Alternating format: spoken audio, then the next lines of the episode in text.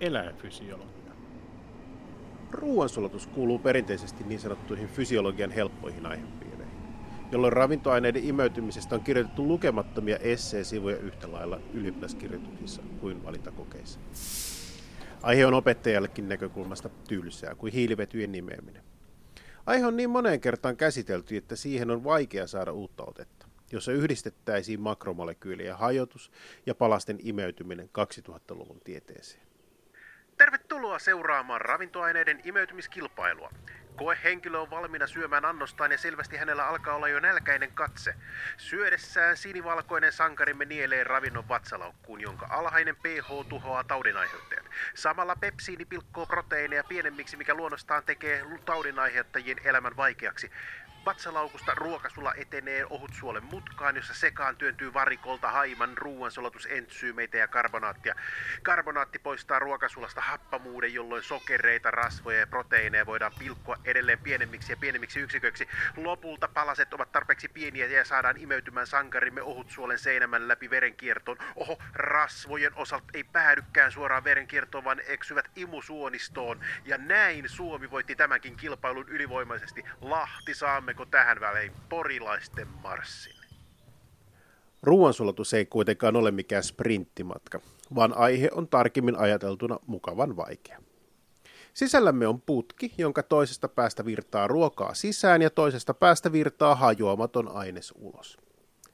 Tämä ei ole ainoa vaihtoehto, vaan esimerkiksi lampipolyypin sisään johtaa suu, josta myös oksennetaan.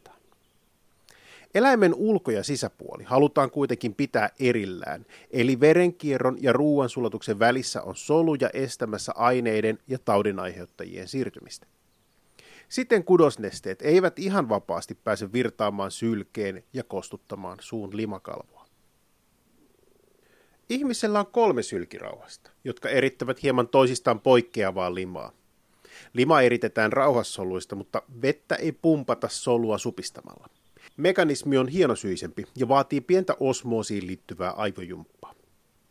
Olemme oppineet, että vesi siirtyy kohti väkevämpää liuosta, jolloin siirtämällä sylkeen mitä tahansa vesiliukoista ainetta saadaan vesi sinne siirtymään, jos vaan vedelle on joku reitti, mitä kautta siirtyminen onnistuu.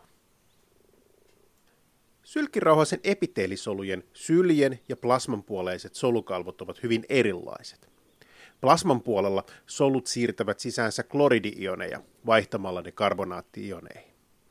Tällöin solun kloridipitoisuus kasvaa, jolloin kloridi pääsee virtaamaan syljenpuoleisen solukalvon läpi kloridikanavien kautta. Koska liuokset pyrkivät olemaan sähköisesti neutraaleja, houkuttelee syljen kloridi positiivisesti varautuneita kationeja, kuten natriumia. Tällöin natrium pääsee virtaamaan plasmasta sylkeen, mikä puolestaan nostaa syljen suolapitoisuutta ja osmoottista väkevyyttä.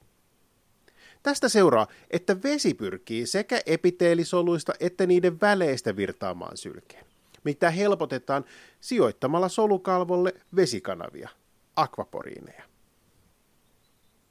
Menetelmän avulla saamme siis muodostumaan isotonista sylkeä, jossa on natriumia ja kloridia saman verran kuin veressä 150 millimoolia litrassa. Kuitenkin suolojen menettäminen on ei-toivottua, jolloin sylkeä laimennetaan. Silloin sylki on siirtynyt rauhasista sellaisten solujen viereen, joiden solukalvot ovat vettä läpäisemättömiä, mutta joiden syljenpuoleisella solukalvolla on kulkureitti natriumille ja kloridi kautta karbonaattivaihdin, joka tällä kertaa siirtää kloridia pois syljestä. Seurauksena olisi epiteelisolujen sisäisen natriumpitoisuuden kasvu, mikä estetään plasman puolella olevalla natrium-kalium-ATPaasilla, aiemmin ohjelmasarjassa tutuksi tulleella natriumpumpulla. Seurauksena on vetisen ja vain vähän suolaa sisältävän syljen eritys. Vastaavaa mekanismia käytetään myös muualla ruoansulutuselimistössä. Olemme oppineet, että vatsalaukun suolahappo, HCl, aiheuttaa erittäin happamat olot, mikä tuhoaa taudinaiheuttajia ja mahdollistaa proteiinien pilkkovan pepsiinin toiminnan. Miten solu pystyy tuottamaan ja erittämään jotain näin vahvaa happoa? Eivätkö suolut itse tuhoudu suolahapon vaikutuksesta? Vatsalakun seinämässä on mahanesten rauhasia, joissa on kolmenlaisia soluja. Limaa erittävät solut erittävät nestettä vähän niin kuin sylkirauhanen, minkä lisäksi rauhasessa on pepsinogeenia erittäviä pääsoluja ja suolahaposta vastaavia katesoluja. Katessolun vatsalaukun puoleisella solukalvolla on kaliumprotonipumppuja, jotka siirtävät protoneita aktiivisesti solusta ulos. Protonit ovat peräisin hiilidioksidin ja veden välisestä karbonaattia muodostavasta reaktiosta, jota käsiteltiin aiemmin hengityksen yhteydessä. Muodostunut karbonaatti puolestaan vaihdetaan plasman puolella kloridiin samalla tavoin kuin sylkirauhasen pohjukassa. Siten solu siirtää ATPn energialla mahalaukkuun protoneita, ja solun sisäisen kloridipitoisuus on kohonnut karbonaatin erityksen vuoksi, jolloin kloridi on vaivatonta saada siirtymään protonin seuraksi vatsalaukkuun. Ja H plus Cl on HCl. Case closed. No yksi komponentti kuitenkin toiminnasta vielä puuttuu. Olemme oppineet, että solun sisällä on paljon kaliumia. Kaliumprotonipumpun teho ei riitä pumppaamaan kaikkea mahalaukun kaliumia katesolun sisään. Sen vuoksi katesolu vuotaa kaliumia mahalaukkuun, jolloin syntyy eräänlainen ioninen oikosulku. Kalium pumpataan solun sisälle, mutta se pääsee virtaamaan työtä tekemättömänä takaisin ulos solusta. Entä sitten pepsiini ja pepsinogeeni? Pepsinogeeni on toimimaton proteiini, josta leikataan palanen pois alhaisessa pH. Tällöin proteiini saa entsymaattista aktiivisuutta ja pystyy pilkkomaan proteiineja tehokkaasti pepsiininä. Tätä samaa menetelmää käytetään hyväksi myös haiman entsyymeissä, joiden kohdalla säätely on vieläkin tärkeämpää. Nehän toimivat neutraaleissa olosuhteissa, kuten eritettävien solujen sisällä. Entsyymit eritetään toimimattomina, mutta ohutsuolen seinämän enteropeptidaasi tarttuu niistä trypsiinin esiasteeseen ja pilkkoo sen, jolloin trypsiini aktivoituu ja pilkkoo muut haiman erittämät entsyymiraakileet. Saamme siis eritettyä vettä ja veteen liukenevia aineita käyttäen hyväksi osmoosia ja ionien aktiivista siirtämistä. Samalla tavalla saamme aineet myös siirtymään solun sisään. Kun ravintoaineet on hajotettu, niiden on vesiliukoisina mahdotonta läpäistä ohutsuolen suolinukassa olevan pinnan rasvaliukoista solukalvoa. Mikäli suolinukan epiteelisolun solukalvolle rakennettaisiin glukoosikanava, saataisiin glukoosi siirtymään solun sisään, mikäli ruokasulan glukoosipitoisuus on suurempi kuin solun sisäinen sokeripitoisuus. Tämä ei vaadi tosiasiassa sokeria hyppysellistä enempää ruokaan, mutta ruoansulutuksemme haluaa tehdä tämän vieläkin tehokkaammin. Käytämme vesiliukoisten aineiden imeytymisessä kolmea mekanismia. Muutamat aineet, kuten fruktoosi, voidaan siirtää suoraan avustetulla diffuusiolla, esimerkiksi fruktoosisiirtäjän avulla.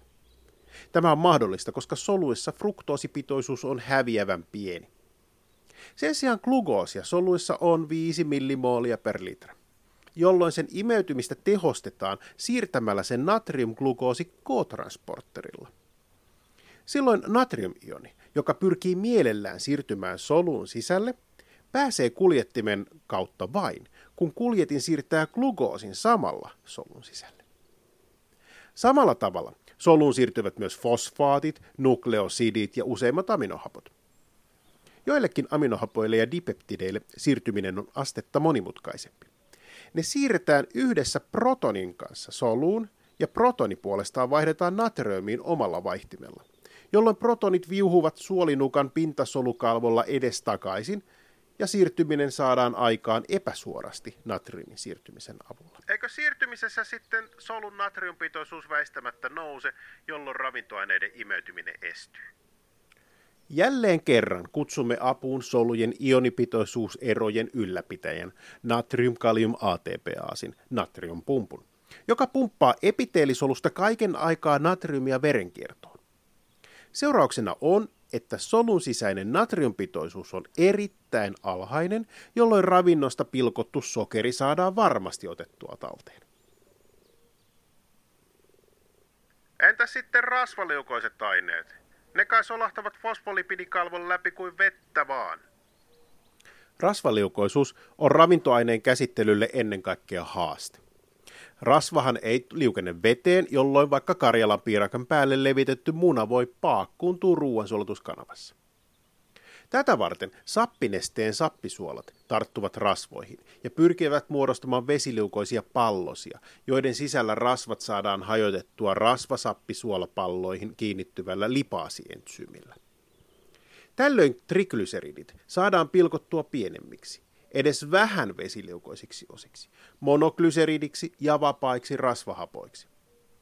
Osat kulkevat diffuusiolla solukalvon läpi, minkä jälkeen triglyseridit rakennetaan uudelleen solun sisällä kylomikronirakkuloiden sisällä.